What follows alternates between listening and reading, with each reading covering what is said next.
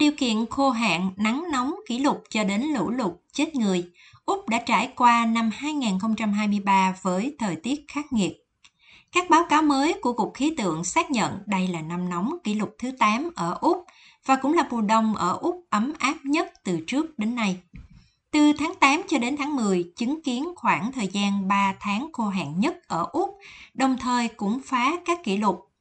Tuy nhiên, những lo ngại về nắng nóng mùa hè và cháy rừng lại không hoàn toàn phù hợp với dự đoán. Ông David Gooding từ Cục Khí tượng Úc giải thích như sau.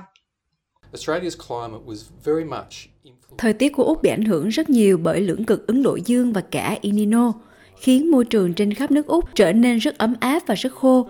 Chúng tôi cũng nhận thấy thời tiết ẩm ướt hơn, đặc biệt là ở phía Bắc và bờ Đông. Trên khắp đất nước, lượng mưa kỷ lục xảy ra ở Queensland, New South Wales và Victoria. Trong khi cháy rừng chết người đã phá hủy nhiều ngôi nhà ở tiểu bang Queensland nhiều hơn so với mùa hè đen năm 2019-2020. Vùng Gippsland ở tiểu bang Victoria bắt đầu mùa cháy rừng sớm và sau đó là hứng chịu lượng mưa lớn và lũ quét. Các tiểu bang Nam Úc, Tasmania và Victoria cũng có lượng mưa kỷ lục.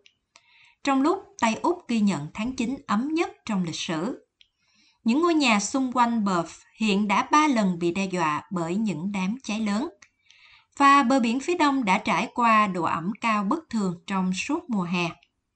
Tiến sĩ Simon Bradshaw Tiến sĩ Simon Bradshaw, giám đốc nghiên cứu của Hội đồng Khí hậu Úc cho biết có rất nhiều điều cần học hỏi từ những kiểu thời tiết này. Bài học từ mùa hè này là mọi thứ đang trở nên hỗn loạn, khó đoán hơn và khó lường trước hơn. Chúng ta cần phải tiếp nhận thông điệp đó khi quan tâm đến cộng đồng của mình và giải quyết vấn đề khủng hoảng khí hậu.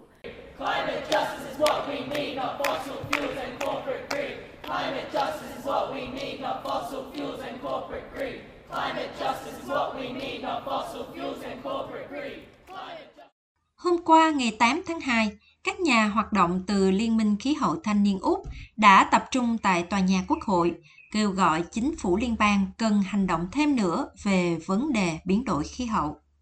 Một bạn trẻ đến từ vùng quê nước Úc tham gia cuộc họp cho biết. Chúng ta không thể tiếp tục sử dụng nhiên liệu hóa thạch. Cuộc khủng hoảng khí hậu ngày càng trở nên tồi tệ. Chúng ta cần phải thay đổi. Tôi đang kêu gọi những người nắm quyền lực lắng nghe tiếng nói của giới trẻ, ủng hộ quá trình chuyển đổi khẩn cấp, tránh xa khí đốt và hướng đến năng lượng tái tạo. Trong khi đó, thì lãnh đạo đảng xanh Adam Pence cũng đề cập đến việc chính phủ liên bang vi phạm luật môi trường. Tôi bảo đảm rằng các dự án than và khí đốt mới đe dọa môi trường của chúng ta sẽ không thể được tiến hành và đảng lao động nên ủng hộ điều đó. Đảng lao động nói rằng họ nghiêm túc trong việc giải quyết vấn đề biến đổi khí hậu.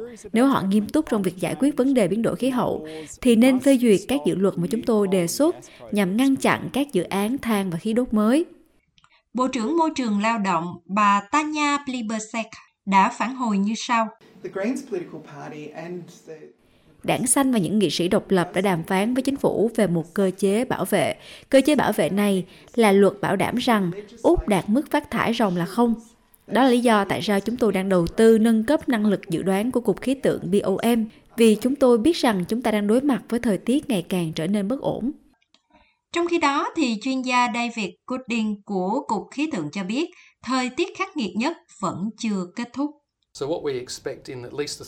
Chúng tôi dự đoán trong ít nhất 3 tháng tới, thời tiết có lẽ sẽ ẩm ướt hơn mức trung bình ở phía Bắc và Đông Bắc nước Úc và có khả năng ẩm ướt hoặc khô ở phần lớn các vùng còn lại của Úc.